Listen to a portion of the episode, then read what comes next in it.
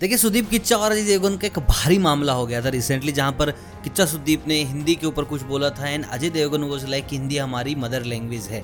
और उसके बाद उन्होंने प्रॉपर हिंदी में ही ट्वीट किया था सुदीप किच्चा को और उन्होंने काउंटर किया था कि क्या होता अगर मैं भी इस रिप्लाई का आंसर आपको कनाडा में देता। ये गलत हो जाता। We should respect language.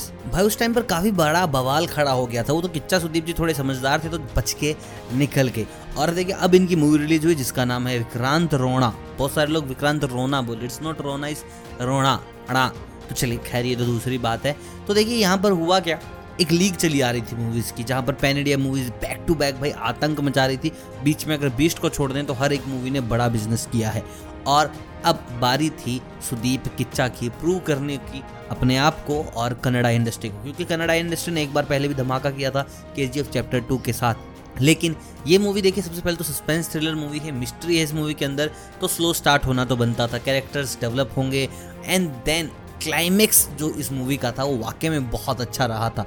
And इसके ऊपर सारी मूवी बेस्ड थी कि कैसे क्लाइमेक्स तक पहुँचते हैं और बॉलीवुड वालों ने भाई देखते ही रोस्ट कर दिया, क्योंकि आम जनता को थोड़ा लेट समझ में आई मूवी। पहला हाफ़ काफ़ी ज़्यादा बोर कर देने वाला था उनके लिए। But Kajol is a sensible actor उन्होंने गुप्त जैसे फ़िल्म करी है then she knows the meaning of suspense and mystery लेकिन उनकी ऐसी स्टेटमेंट भाई साफ़ दिखाती है कि देखिए, अजय देवगन की बेजती से उनका पेट भरा नहीं। उनका कहना था, पूरी फैमिली को लेके गई थी क्योंकि साउथ की मूवीज़ का काफ़ी ज़्यादा हल्ला था। तो सबसे पहले मैं बता दूँ, ये साउथ नॉर्थ कुछ भी नहीं now these are pan India release secondary thing जो उन्होंने कही कि काफ़ी ज़्यादा बोरिंग था। पहले हाफ़ में आना पड़ा।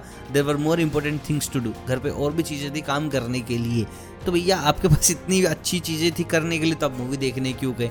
एंड मैं आपको बता दूँ, भाई मिस्ट्री फिल्म्स ऐसे ही डेवलप होती हैं। ऐसे ही इनका कैरेक्टर इंट्रोडक्शन होता है और ऐसे ही बिल्ड की जाती है। देखिए, अभी विक्रांत रोना का कोई भी रिप्लाई आया नहीं इस चीज़ को लेकर कि काजुल ने ऐसा कहा। भाई आई थिंक इन्होंने मूवी के रिव्यू नहीं दी आई थिंक इन्होंने ना भड़ास निकाली है अपने पति की हुई बेइज्जती की। आपकी इस बारे में क्या राय ज़रूर बताइएगा कि क्या इनका ये रियल व्यू था रिव्यू था। आपने भी ऐसा ही फील किया या फिर उन्होंने भाई भड़ास निकाली चुपचाप से? जल्दी से कमेंट करके बताएँ, मिलता हूँ बहुत जल्द नई न्यूज़ अपडेट्स के साथ। अब तक आप सभी को अलविदा।